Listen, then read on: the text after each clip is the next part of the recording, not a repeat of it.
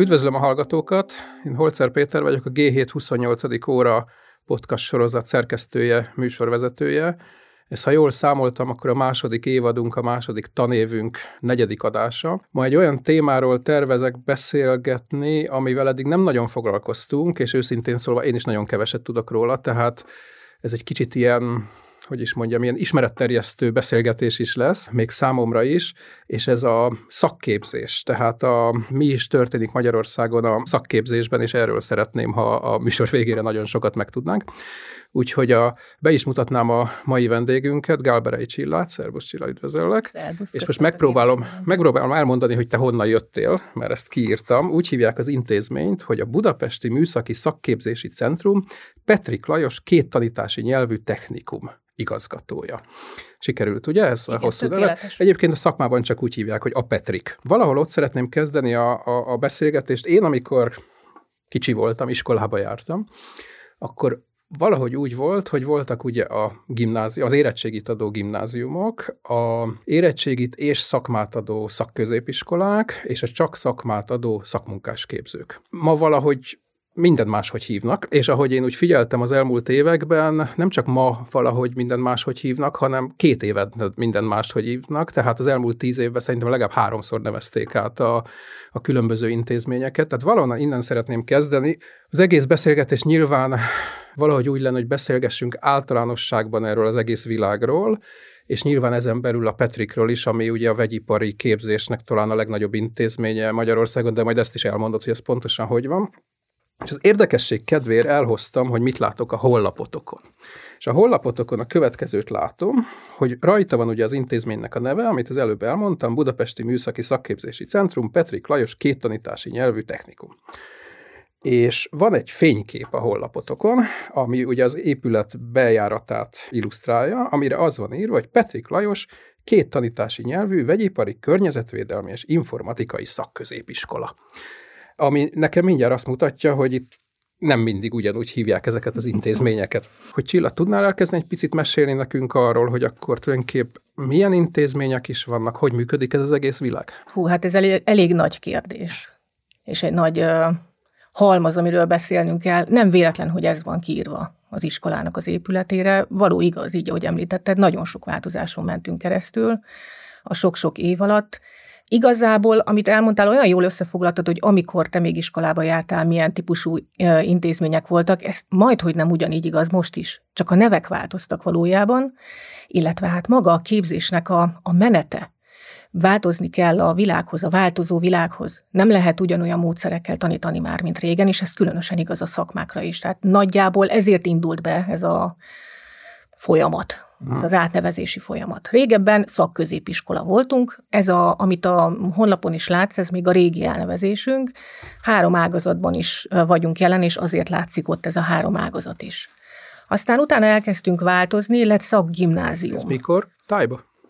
Hú, hát ez 8-9 éve, most ezzel nem készültem, hogy pontosan mikor volt mindez. Szakgimnáziummá változtak a szakközépiskolák, és a szakiskolák szakközépiskolává, és ez zavarta meg az embereket, mert ugyanaz az elnevezés 2 különböző típusú iskolára volt igaz, de csak egy rövid ideig. Utána ugye jött a 2020-as törvény, amikor átváltottunk, az mostan érvényben lévő szakképzési törvény, amivel tulajdonképpen azok a szakképző intézmények, ahol érettségit is adnak, vagy akár érettségire épülő képzésben részesítik a felnőtteket, technikummá változtak. Így lettünk mi technikum. Azok, akik olyan képzésbe járnak, hogy nem kapnak érettségit, de szakmát igen, tehát nyilván itt nem ugyanazokról a szakmákról beszélünk, tehát vannak szakmák, amelyekhez szükséges az érettségi, ezért technikumokban tanítják, és vannak olyan szakmák, amelyeket meg lehet tanulni akár 3 év alatt is, és nem feltétlenül szükséges hozzá, hogy érettségit is szerezzenek. 2 nyilvánvaló példát? Nyilvánvaló példát, asztalos például, az egy szakiskolai képzés. Okay. A vegyésztechnikus, ami nálunk van, hogy bármilyen technikus, aminek a nevében benne van, hogy technikus, az érettségivel együtt járó. És ebben képzés. A vegyi világban is van olyan, ami csak szakmát ad, de nem érettségit? Tehát nem ez igen. Az például? Igen. Puskázok, jó?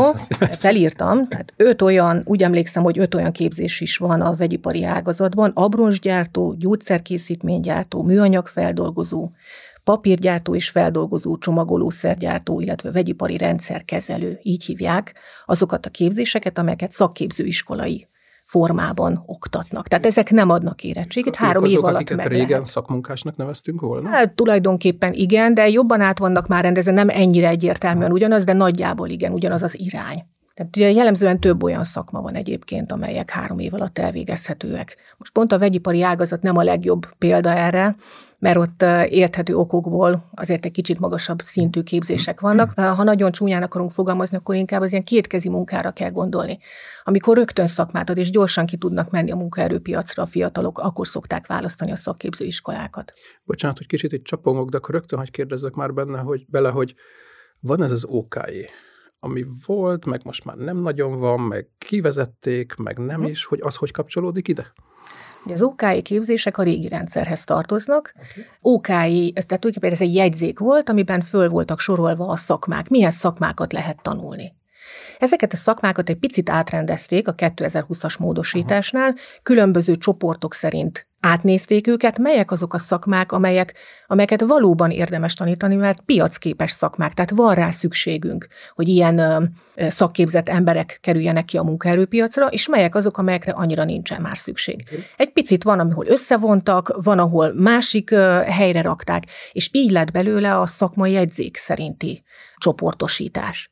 Tehát ez az OKJ, ez meg is szűnt meg, nem is szűnt meg, inkább azt mondom, hogy máshogy hívják, és egy picit át van rendezve, de gyakorlatilag minden olyan szakma, ami az OKJ-ben megtalálható volt, azokat valamilyen formában a szakmajegyzékben is megtalálják, 90%-ban egyébként változatlan néven.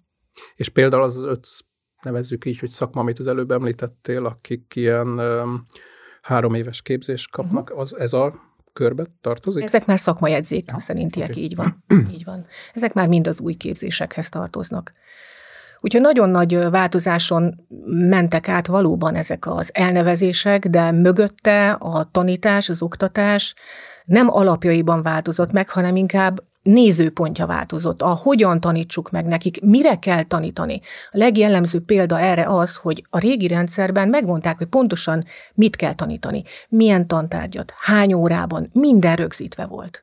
Most nem feltétlenül ez a rendszer, hanem az, hogy megmondják, milyen képességekkel kell rendelkeznie annak az embernek, aki elvégez egy ilyen szakmát. Tehát kimeneti követelmények vannak, úgy hívják, hogy képzési és kimeneti követelmények. Nekünk arra kell rákoncentrálnunk, hogy azokat a dolgokat a nálunk végzett diákok el tudják végezni. Ha ezek megvannak, most nem azt mondom, hogy teljesen mindegy milyen úton, mert nyilván ennyire azért nem szabad a történet, de hogyha mi meg tudjuk oldani, hogy ezeknek megfeleljenek az út végén, akkor jól csináljuk. Tehát ez azt jelenti, mert én ezt valamennyire a közoktatásban érteni vélem mondjuk, de tehát ez azt jelenti mondjuk a Petrik esetében, hogy akkor nektek is össze kell rakni egy ilyen pedagógiai programszerűséget, és az valahol akkreditáltatni, és akkor az úgy oké, vagy ez hogy megy? Az akkreditálásra nincsen szükség, hiszen szakemberek itt vannak nálunk. Tehát ki az, aki akkreditálja? Az, aki szakember, tehát nem erről van szó. Okay. Szakmai programnak hívják most már a szakképző intézményeknek azt, ami a pedagógiai program néven ismert a közoktatásból. Kiegészül nyilván szakmai tartalmakkal, és ezért hívják máshogy, de van egy olyan része, ami gyakorlatilag egy az egyben ugyanaz, mint ami a pedagógiai program. És igen, ebben rögzítjük azt, hogy milyen tantárgyak azok, amelyeket mi tudunk oktatni, hogyha szeretnénk elindulni egy pici irányba, például a gyógyszerkészítés irányába, a gyógyszeripar irányában, akkor ezt megtehetjük. Tehát van egy olyan fokú szabadság a téma, a tananyag összeállításában, ami a régi rendszerben nem volt meg.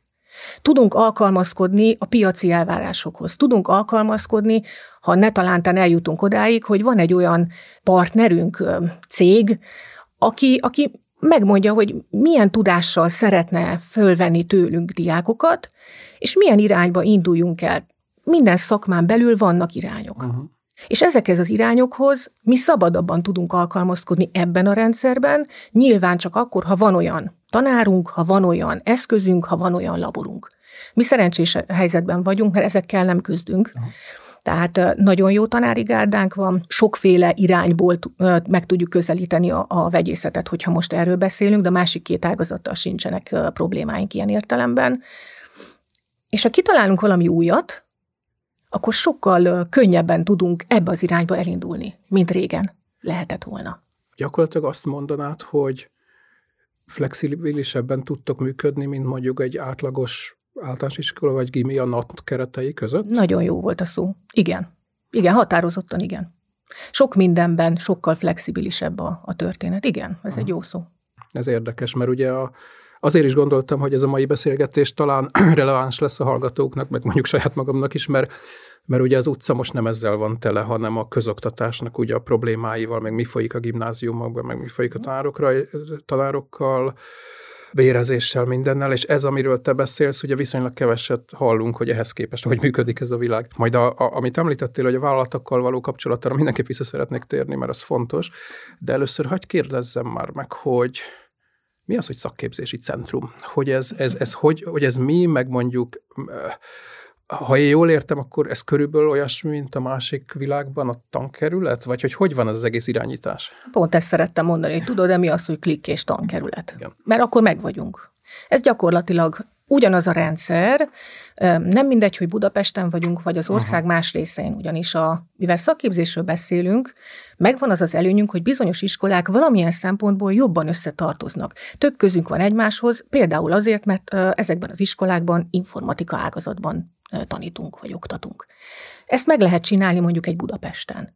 De már vidéken sokkal nehezebb, meg gondolj bele, hogyha csak szakmák irányából válogatnák össze az iskolákat, akkor lehet, hogy több száz kilométeres távolságban lennének egymástól.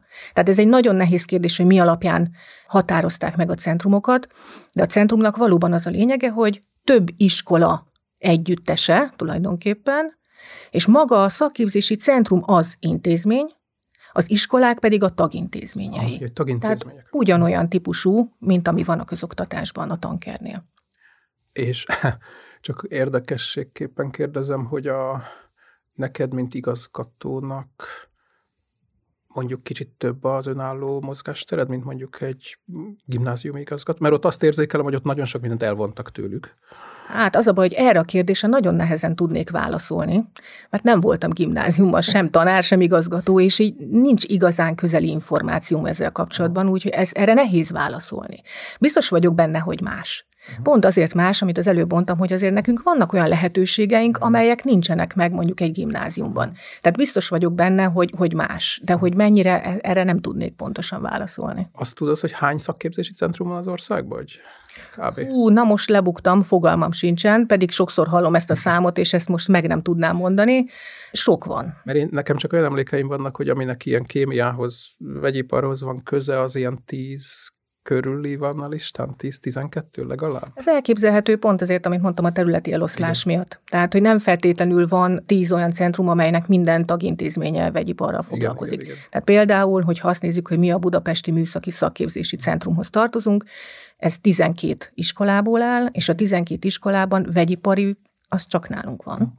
De van például környezetvédelem ágazatunk, ami már 2 iskolát érint, az informatika, ami 11 iskolát érint, és még egy csomó más ágazatunk is van, ami hol 1, hol 2, hol 3 iskolában van. Tehát nehéz erre azt mondani, hogy biztos, hogy van 10 olyan területe Magyarországnak, ahol koncentráltan sok-sok kis vegyipari iskola van. Tehát a vegyipar ez egy viszonylag ritka oktatási forma. Aha. És mi az, ami nem annyira ritka, mondjuk? Informatika. Egyértelműen informatika. Hát abból sok helyen sok fiatalt képeznek. Bizony. Nagyon népszerű. Aha. A két tannyelvű, az mit jelent nálatok? Két tanítási nyelvű képzés az azt jelenti, hogy vannak bizonyos tantárgyak, amelyeket valamilyen idegen nyelven tanulnak. Nálunk az angol nyelv, ez az idegen nyelv. Mi a matematikára, kémiára, szakmai kémiára, illetve a célnyelvi civilizációra vagyunk tulajdonképpen ráállva. Ezek azok a tantárgyak, amelyeket biztos, hogy angolul tanulnak. És a képzésnek a lényege, hogy a végén, amikor ők majd érettségizni fognak, akkor legalább 2 tárgyból kötelező nekik angol nyelven érettségizni. Nyilván azokból a tárgyakból választhat, amelyeket angol nyelven tanult. És ezzel, illetve azzal, hogyha az emelt szintű angol érettségi vizsgáját legalább 60%-kal teljesítette, akkor ők nem középfokú, hanem felsőfokú nyelvvizsgabizonyítványt fognak kapni. Ezt nem fizikailag értem, hanem maga az érettségi felel meg annak, de hogy maga a papír meg lesz ezzel. És ezért érdemes két tanítási nyelvű iskolába járni. Nyilván van hátránya, mert jellemzően ezek a képzések úgy alakulnak, hogy van egy nyelvi előkészítő évfolyam, hogy biztos elég jó szinten legyenek angolból, hogy például kémiát elkezdjenek tanulni. Gondolj bele, 9-ben már kémiát angolul tanulják a gyerekek. Mindenkinek? Vagy ez... Ebben az osztályban, igen. Tehát ez egy osztály. Ez egy osztály, igen. Tehát többféle típusú képzés van nálunk, és van olyan iskola, ahol több osztályban is van két tanítási nyelv. Nálunk a vegyésztechnikusnál van. Tehát eleve úgy azok jelentkeznek ide, akik angolul szeretnének ilyesmit tanulni. Így van. És sokat gondolkodtunk rajta, hogy vajon érdemes elindulni abba az irányba, hogy a nyelvi előkészítős évfolyamot elhagyjuk, hiszen olyan világot élünk, hogy az angol már mindenhol ott van körülöttünk, csak arra következtetésre jutottunk, hogy igaz, hogy sok mindenki ért angolul, sok mindent el tud mondani angolul, de a nyelvtant, úgy mélységében az angolt nem értik annyira gyerekek, tehát még mindig nem olyan megbízható a tudásuk, és ahhoz, hogy szakmai tárgyakat tanuljanak angolul, szükség van erre a nyelvi előkészítő évre. Ez érdekes. Mennyire jellemző ez, hogy ebbe a ti világotokban ilyen két tanítási nyelvű képzések folynak? Előfordul. Azért nem annyira nagyon sok iskolában van, mert ez plusz egy évet jelent. A nyelvi előkészítő miatt, amit az imént mondtam. És azért gondoljunk bele, van egy évvesztes gyerek, azért ez azt jelenti, hogy 6 éves a képzés számára, hiszen a technikumi képzés alapból 5 éves. Ugye a régihez képest, amikor még szakközépiskola volt, csak egy picit visszakanyarodjunk arra, amit legelőször kérdeztél, akkor ugye úgy volt, hogy ez 4 év volt, és még 1 évig maradhattak, és akkor lett meg a szakmai vizsgájuk is. Na most ezt így egybe kapják meg, egy csomagban, és ha ezt hozzácsapjuk a nyelvi előkészítő évet, akkor már 6 évnél tartunk. Tehát valószínűleg azok a szakmák, ahol az idegen nyelven való oktatás egy kicsit könnyedebb, ott gyakoribb, hogy két tanítási nyelvet választanak az iskolák, és könnyebben beindítják. Tehát most például az informatikára gondolunk, én gyanítom, hogy könnyebben meg lehet ugrani az informatikát angolul, mint a kémiát. Hát ez valószínű, igen. Aha. Már csak azért, mert onnan tudják a gyerekek az angolt. Tehát ez egy társadalmi probléma szerintem. Ki megy be és ki jön ki ezekből az iskolákból, mondjuk akár tőletek, akár általában. Tehát, hogy milyen, most ez kicsit hülyén fog hangzani ez a kérdés, de milyen típusú gyerekek, fiatalok felvételiznek egyáltalán, milyen életkorba, tehát hogy ez ott 14 éves kor körül kezdődik, vagy vannak ebből is ilyen hosszabbak, rövidebbek, mint mondjuk a gimnáziumoknál. Tehát, hogy erről tudsz-e valamit mondani, hogy milyen is a behozatal? Próbálom érteni a kérdést, mert ezt kétféleképpen tudom érteni. Az egyik, ami nekem rögtön eszembe jutott, még mielőtt a kérdés végére értél volna, hogy ha arról beszélünk, hogy korosztály szempontjából kik azok, akik érkeznek iskolába. Az is benne van, igen. Az is benne, akkor kezdjük ezzel, és utána válaszolok a másik felére. Tehát alapvetően nyilván a 14-es évfolyam, vagy 14 éveseknek a korosztályát célozzuk meg. A legtöbb képzésünk, a legtöbb diákunk a 9-13 évfolyamon vannak. Ugye most már így hívjuk, nem 9-12, hanem 9-13. Uh-huh. Ők azok a diákok, akik az általános iskolákból érkeznek hozzánk. Aztán vannak azok a diákok, akik leérettségiznek adott esetben egy gimnáziumban. Rájönnek, hogy őket nagyon érdekli például a kémia, csak hogy most maradjunk a vegyésztechnikus képzésnél, megteheti, hogy érettségére épülő 2 éves képzésre jelentkezik hozzánk. 2 év alatt ugyanazt a szakmai vizsgát tudja letenni, ugyanazt a tananyag tartalmat fogja megkapni tőlünk, mint az, aki 5 év alatt a 9-13-ban végzi el. A különbség csupán annyi, hogy a közismereti tárgyak nincsenek benne, ilyen sokat dob rajta nyilván, hogy magyart, matekot, történelmet és így tovább ezeket tanulnia kell. Aki már érettségével rendelkezik, az 2 év alatt megcsinálja ugyanezt a képzést, és mondjuk 20-21 évesen ki tud szállni, most már pluszpontokat is kap érte az egyetemen, és akár innen az egyetemre nem az, hogy könnyebben bejut, hanem a tudása is sokkal több, mint egy gimnáziumban. De akkor van egy gimis érettségije, igen. Van egy, tőletek mit kap, milyen? Szakmai vizsgát. Igen, egy oklevel, technikusi oklevel. És akkor ők tipikusan felsőoktatásban mennek tovább, és nem pedig... Nem feltétlenül. Van, aki rájön arra, hogy ezt szeretné csinálni, ő szeretne kilépni a munkaerőpiacra, megnézi az álláshelyeket, és azt látják, hogy azt mondja nekik az Égis, a Richter, a bármilyen nagy céget mondhatunk, hogy hát az egy vegyésztechnikus oklevél jó lenne, ha meg lenne, hiszen akkor lenne olyan gyakorlati képzése már, hogy a betanítás sokkal-sokkal egyszerűbbé válik.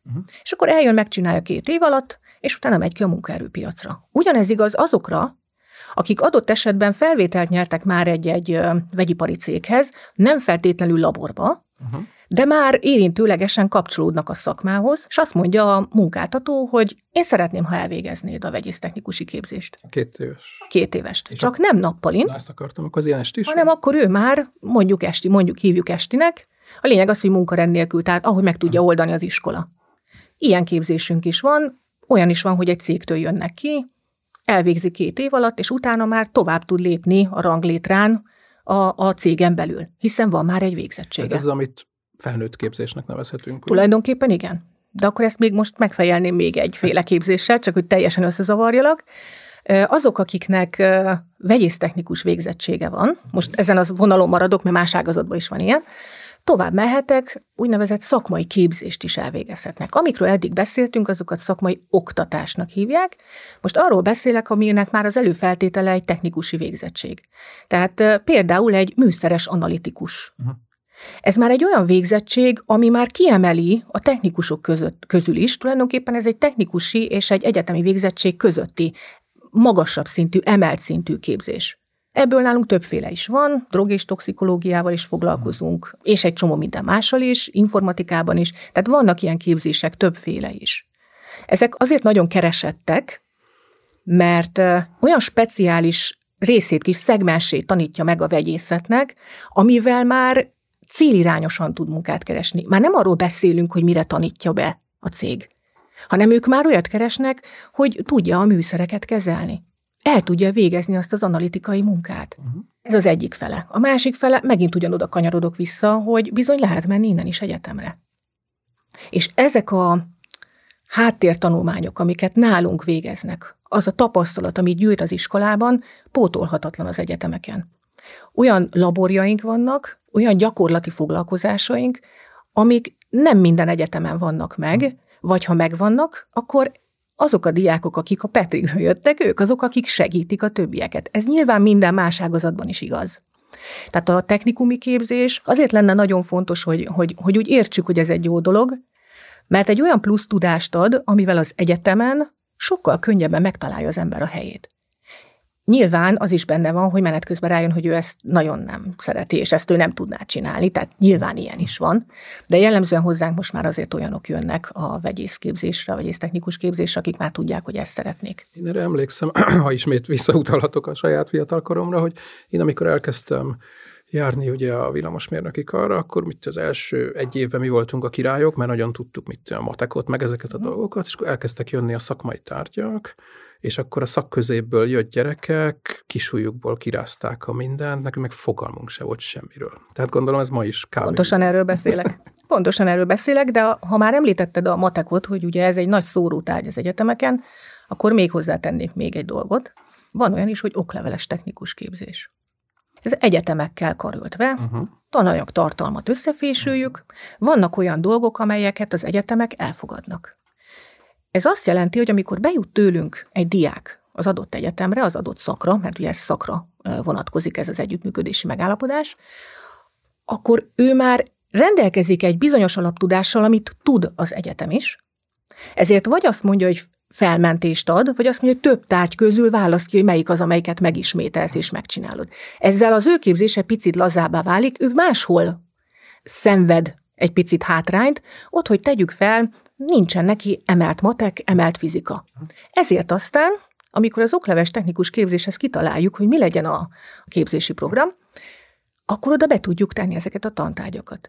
Nálunk is vannak ilyen képzések, és azt csináltuk, hogy 13-ban, miután leérettségizett matekból, jöhet az emelt matek. Nem egyetemi, mert ugye azt az egyetemen kell megtanulja, de egy olyan képzést kap fizikából, esetleg kémiával a szükség van rá, mondjuk egy másik ágazatról beszélek most, nem a vegyészetről, egy olyan plusz képzést kap, amivel benn maradni az egyetemen könnyebb. Mert azért azt lássuk be, nagyon sokszor van, hogy felvesznek rengeteg diákot, és akkor kiszórja őket a matek, kiszórja őket az első gyakorlat, és ezeket próbáljuk meg így pótolgatni, hogy annak az aránya, hogy akiket fölvesznek tőlünk, ott is maradjanak és el is végezzék, minél magasabb legyen. És szerintem jó úton járunk egyébként, mindannyian elvégeztük az egyetemeket, tehát tudjuk, hogy hol van a buktató, és próbálunk ezeken segíteni így ebben a változó világban is. Tök jó. Jó, még egy utolsó, csak tisztázó kérdés. Tehát akkor azt mondod, hogy az ilyen iskolákba, technikumokba, ebbe a szakképző világba 8 általános után mennek a gyerekek, tehát ott nincs ilyen 6 éves, 8 éves képzés, mint a mondjuk a gimnáziumokban. Nincs, egyértelműen nincs. Aha. Menjünk át a másik végére, hogy mi történik azokkal, akik végeznek, bár egy csomót már ebből elmondtam menet közben, és nagyon érdekes, tehát hogy van ebből kimenet simán a felsőoktatásba, és egy csomóan mennek is egyetemre, és van, aki elkezd valahol dolgozni a szakmába, akár úgy, hogy még valami plusz szakmai izét hozzátesz, hogy valahol magasabban kezdjen. De nagyjából jól érted? Igen, abszolút. Ez történik a fiatalokkal. Akik elkezdik, akár nálatok, akár úgy máshol, úgy jellemzően szépen be is fejezi. Tehát mi ilyen lemorzsolódásszerűség van ebben a világban?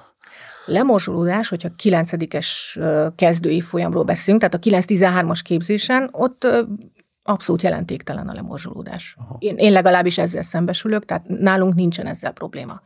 Itt a gond inkább az idősebbeknél van, tehát azoknál a felnőtteknél, akik azt gondolják, hogy na most akkor én ezt megcsinálom. Igen, ám csak ők azzal nem számolnak, hogy egyszerre kell a munkában is helytállni, a család is ott van, a háztartás, és még meg kell tanulni egy igencsak nehéz szakmát. És ezért ott a lemorzsolódás sajnos jóval nagyobb, tehát a lemorzsolódás ott probléma. A kicsiknél nem annyira jellemző, ott viszonylag kevés az olyan diák, aki nagyon úgy érzi, hogy ez abszolút nem neki való. Mert az is, aki rájön, hogy nem biztos, hogy ő mondjuk vegyésztechnikus lesz a végén, tehát nem ebben a szakmában fog dolgozni, tovább viszi a lendület, a társaság, a környezet, az, amit ad ez az egész iskola és maga a végzettség, hogy nem feltétlenül akarnak ettől még kiszállni. Tehát én tényleg jelentéktelennek tartom a lemorzsolódást ezen a képzésen. Nyilván itt nálunk ezek a képzések mind matematikára épülnek, az a közös pont tulajdonképpen mind a három ágazatban. Ez a gyenge láncszem, teljesen egyértelműen. Viszont ezzel is viszonylag jól meg tudunk birkózni. A hozzánk beérkező diákok, csak hogy a másik kérdésedre is válaszoljak, most jut eszembe, hogy az kimarad. Tehát, hogy a hozzánk érkező diákoknak a matematikai képességei tényleg rendben vannak. Tehát most nem azt mondom, hogy kiemelkedőek, mert nyilván, hogyha nagyon kiemelkedő matematika tudással rendelkezik valaki, akkor megy a specmatra. Tehát nem így kell érteni, de tökéletesen elegendő ahhoz, hogy a szakmát elsajátítsák. Igazából az, hogy kik azok, akik hozzánk érkeznek, én erről egy picit akartam beszélni, mert nagyon sokszor van az a fejekben, hogy aki szeretne egyetemre menni, az teljesen biztos, hogy gimnáziumba kell menjen, mert onnan biztos, hogy bejut. Igen, és ahogy hallgatlak, ez nem így van. Nem teljesen. És az én nagyobbik fiam tavaly felvételizett. Tavaly volt 8-os, én is benne voltam minden Facebook csoportban, ami létezik a világon, hogy tudjam, hogy mit, hogyan kell csinálni, mert attól, hogy az egyik oldalról látom szülőként, én ezt még nem láttam.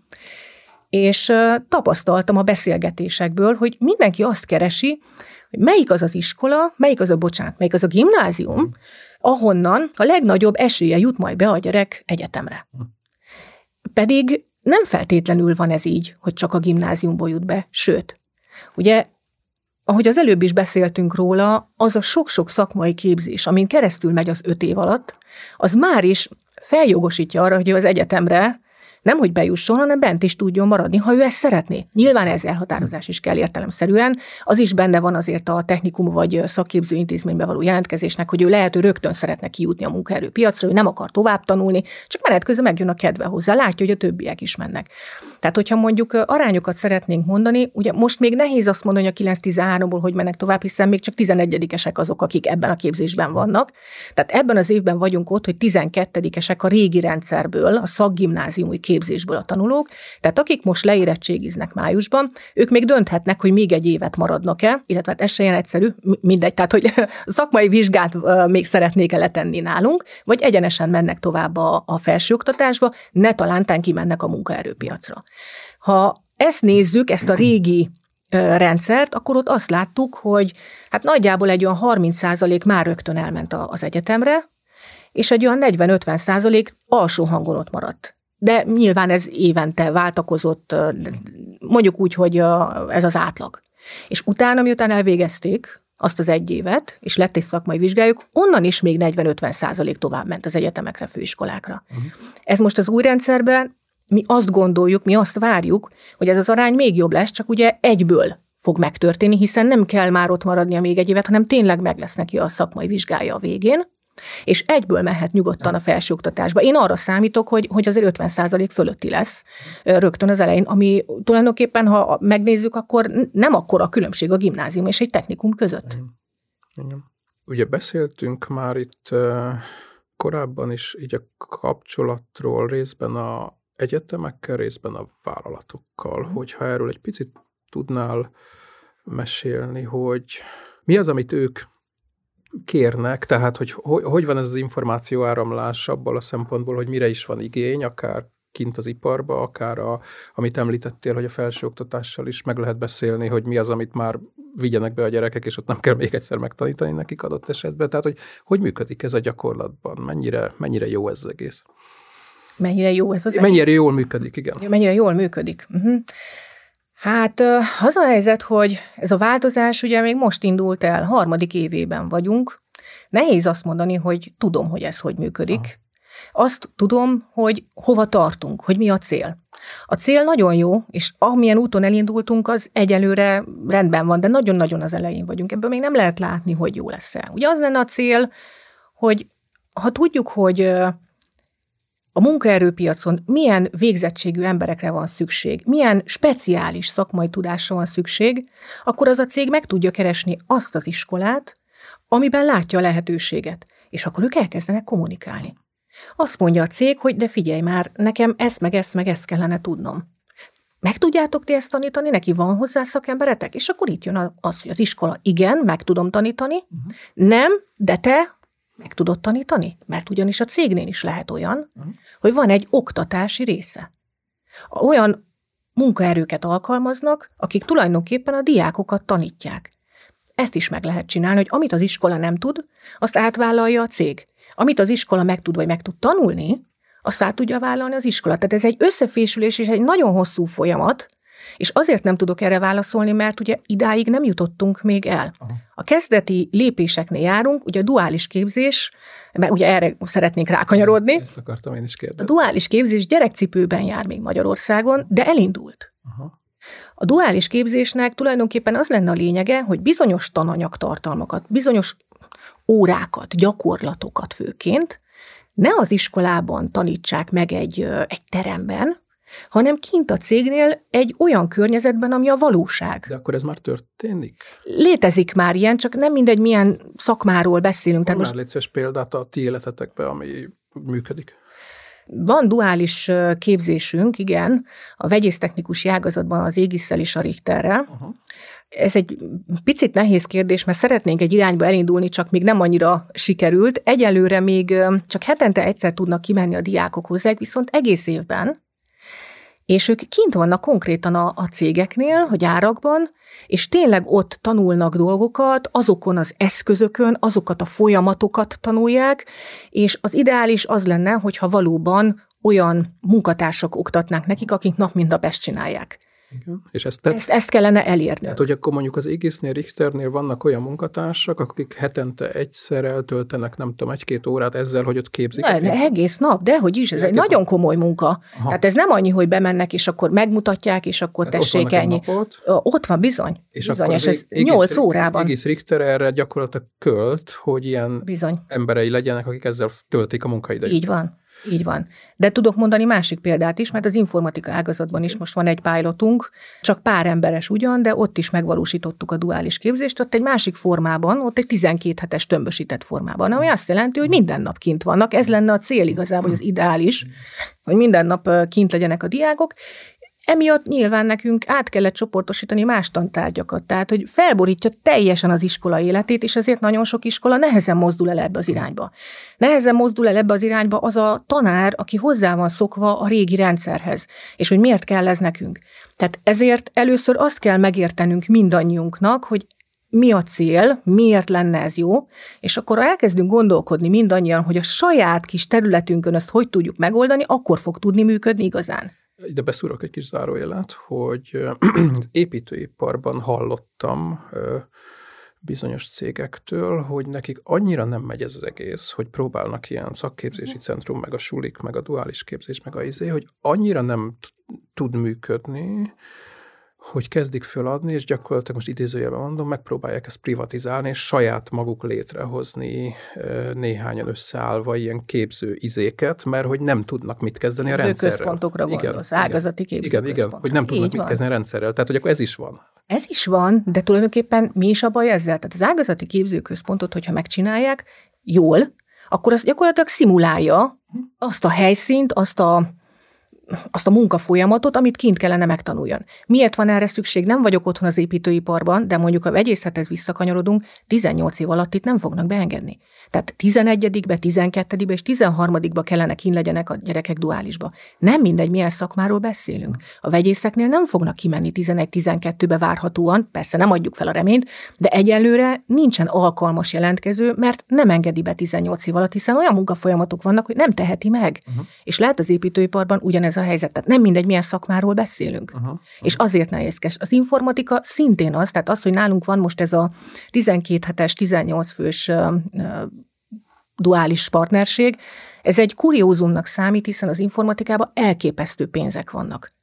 És azért ott már kitermelni azt a munkavállalót, aki ezt az egészet viszi a hátán, nem biztos, hogy megtérül. Nem mindegy, milyen szakmáról beszélünk, ez a lényeg. Igen. És én ettől még azt gondolom, hogy valószínűleg a szakmáknak a 80%-ában meg lehet ezt oldani, csak egy kis idő kell. Tehát az ember nem olyan, hogy egyik pillanatra a másikra átkattan az agya, és akkor már érti, mit kell csinálni. El kell kezdenünk tapogatózni, milyen lehetőségek vannak.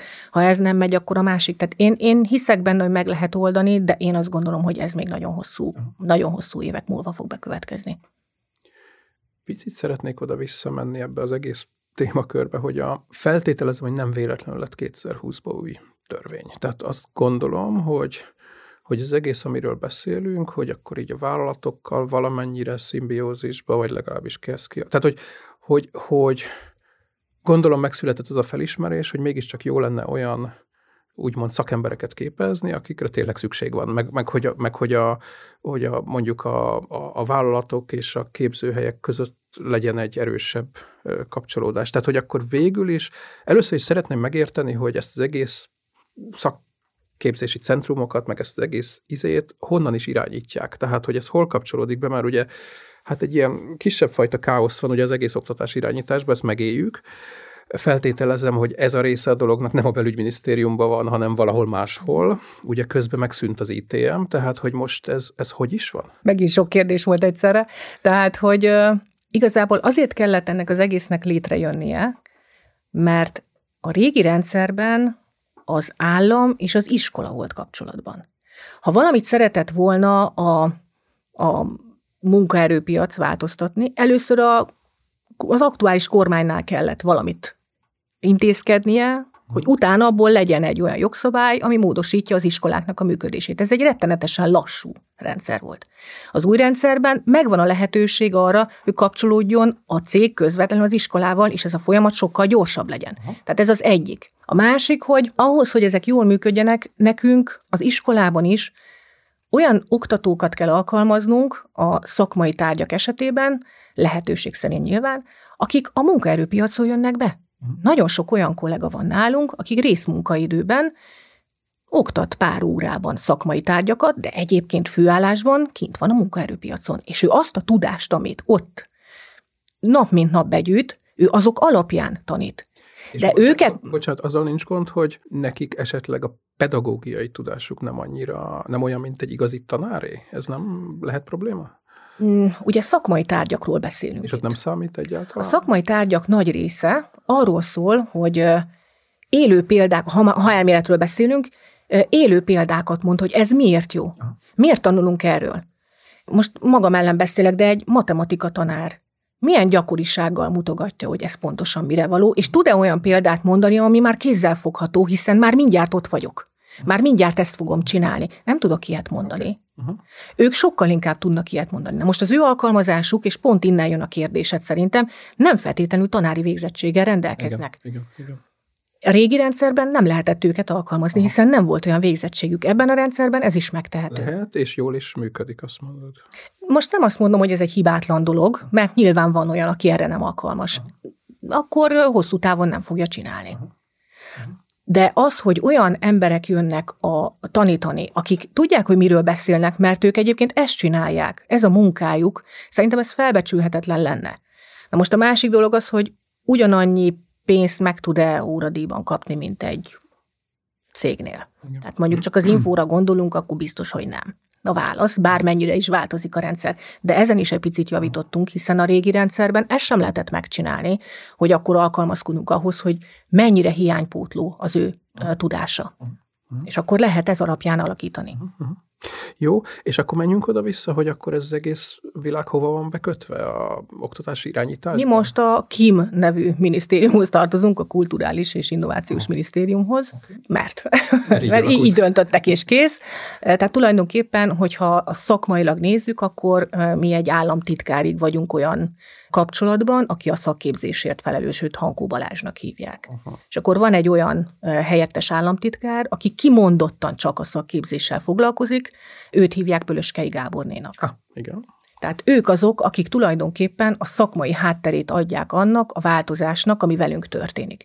Uh-huh. És igen, nagyon nagy falat volt, és azt mondani, hogy na, akkor most megrázunk magunkat, és igenis lépjünk ki ebből a körből. Nagyon nagy feladat volt, és nyilván benne volt annak az esélye is, hogy ez nem sikerül jól. Egyelőre én azt mondom, hogy elindultunk egy irányba, lássuk meg, hogy hova tartunk. Nem rosszabb semmiképpen, sőt. Uh-huh. Bizonyos szempontból ez a szabadság, amiről már beszéltünk az előbb, ez pozitív irányba változtathatja a dolgokat. Ettől még ugyanabban az országban élünk természetesen. Ugyanazokkal a gondokkal mi is küzdünk nyilvánvalóan.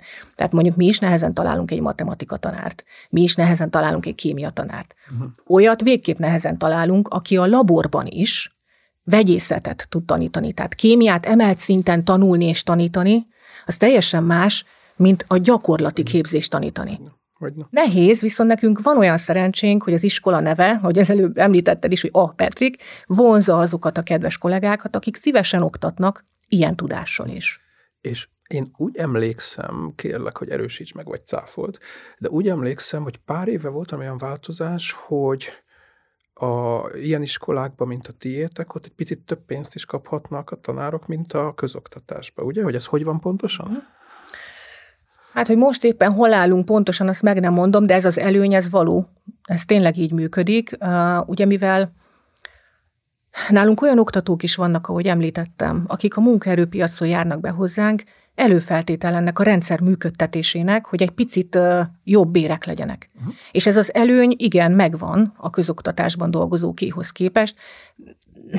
És nem tudom, mondjak-e számot, én úgy emlékszem, hogy 10%, de nem esküszöm meg erre a számra. Nagyságrendileg biztos, hogy jót mondok. Uh-huh. És ez az előny, én azt remélem, hogy meg is marad végig. Pontosan azért, mert valahogy a technikumnak a presztízsét egy picit muszáj emelni. Mert a köztudatban még mindig nagyon degradáló tud lenni néha, hogyha azt mondjuk, hogy a gyerek technikumba jár, és nem gimnáziumba, holott már rég nem ezt a világot éljük. Egy picit muszáj átformálni az emberekben ezeket a gondolatokat. Aha. És ehhez ez is hozzátartozik. Aha. De akkor, ha ez tényleg 10%, tehát mondjuk ahhoz ez nyilvánvalóan kevés, hogy is mondjam, több fiatal akarjon elmenni kémia tanárnak, csak azért, mert itt mondjuk nem 150, hanem 160 000 forinttal fog indulni a pályán, ugye? Ebben abszolút igazad van. Nyilván nem ez fogja őt motiválni, ez természetes. Viszont, ha kémia tanárról beszélünk, és ő szeretné tényleg ezt a gyakorlati részt is megtanulni, akkor viszont ez már motiválja, hogy van egy olyan lehetőség, hogy én többet tudok tanítani. Az a tanár, aki kémia végzettséggel nálunk elkezd oktatni, 15-20 év múlva egy olyan 6-7 tantárgyat tanít. Lehet, hogy benne van a kémia is, aha, de az csak egy. Ilyen környezetvédelem, meg ilyesmik? Nem. Tehát itt a mindenféle szakmai kémiák. Én nem vagyok kémia tanár, úgyhogy nem akarom most rosszul mondani a dolgokat, de például preparatív gyakorlat. Akármit is.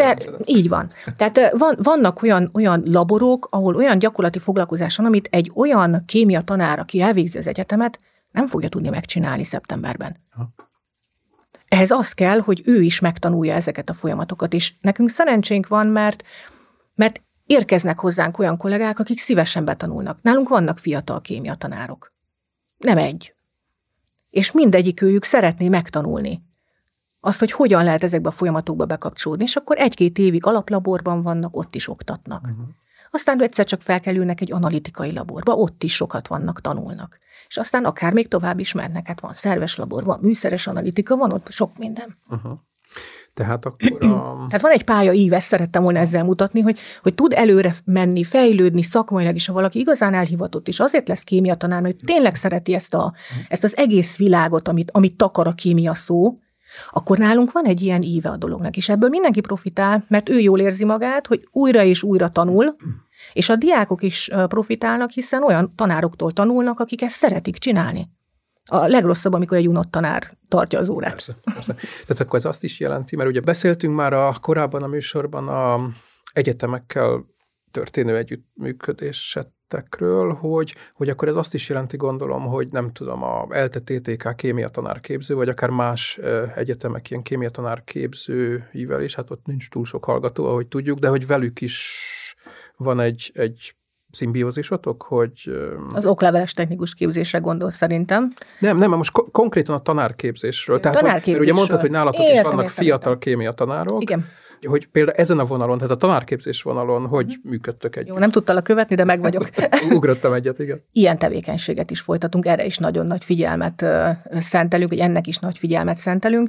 Nagyon sok hallgatónk van, aki jelenleg egyetemi hallgató, és a gyakorlatát nálunk tölti. Tehát például konkrétan a tanárképzőről, hogyha beszélünk, jönnek hozzánk rövid gyakorlatra, majd megtetszik az iskola, megtetszik a légkör, és jönnek hosszú gyakorlatra, és annyira megtetszik neki, hogy ott marad. Számos ilyen példa van nálunk így a Petrikben. Biztos, hogy más iskolákban is így van, de mi most már nem csak ezzel foglalkozunk, most már más irányból is szoktunk fogadni hallgatókat, tehát hogyha valaki mérnökként végez, és átképzi magát, hogy taníthasson is, be tud jönni hospitálni, megnézi ezeket az órákat, tehát több egyetemmel van ilyen jellegű kapcsolatunk. Van a műegyetemmel is, az Óbudai Egyetemmel is, és az ELTE-vel is. Uh-huh. Én lassan kezdem megérteni ezt a rendszert, azt hiszem ez alapján, amit itt beszélünk. Ez jó hír, mert akkor mégsem beszéltem összefüggéstelenül. Nagyon nagy falat volt, tehát rengeteg kérdést tettél fel, és ezekről órák hosszat lehetne igazán beszélni ahhoz, hogy tényleg a helyére tegyük a dolgokat.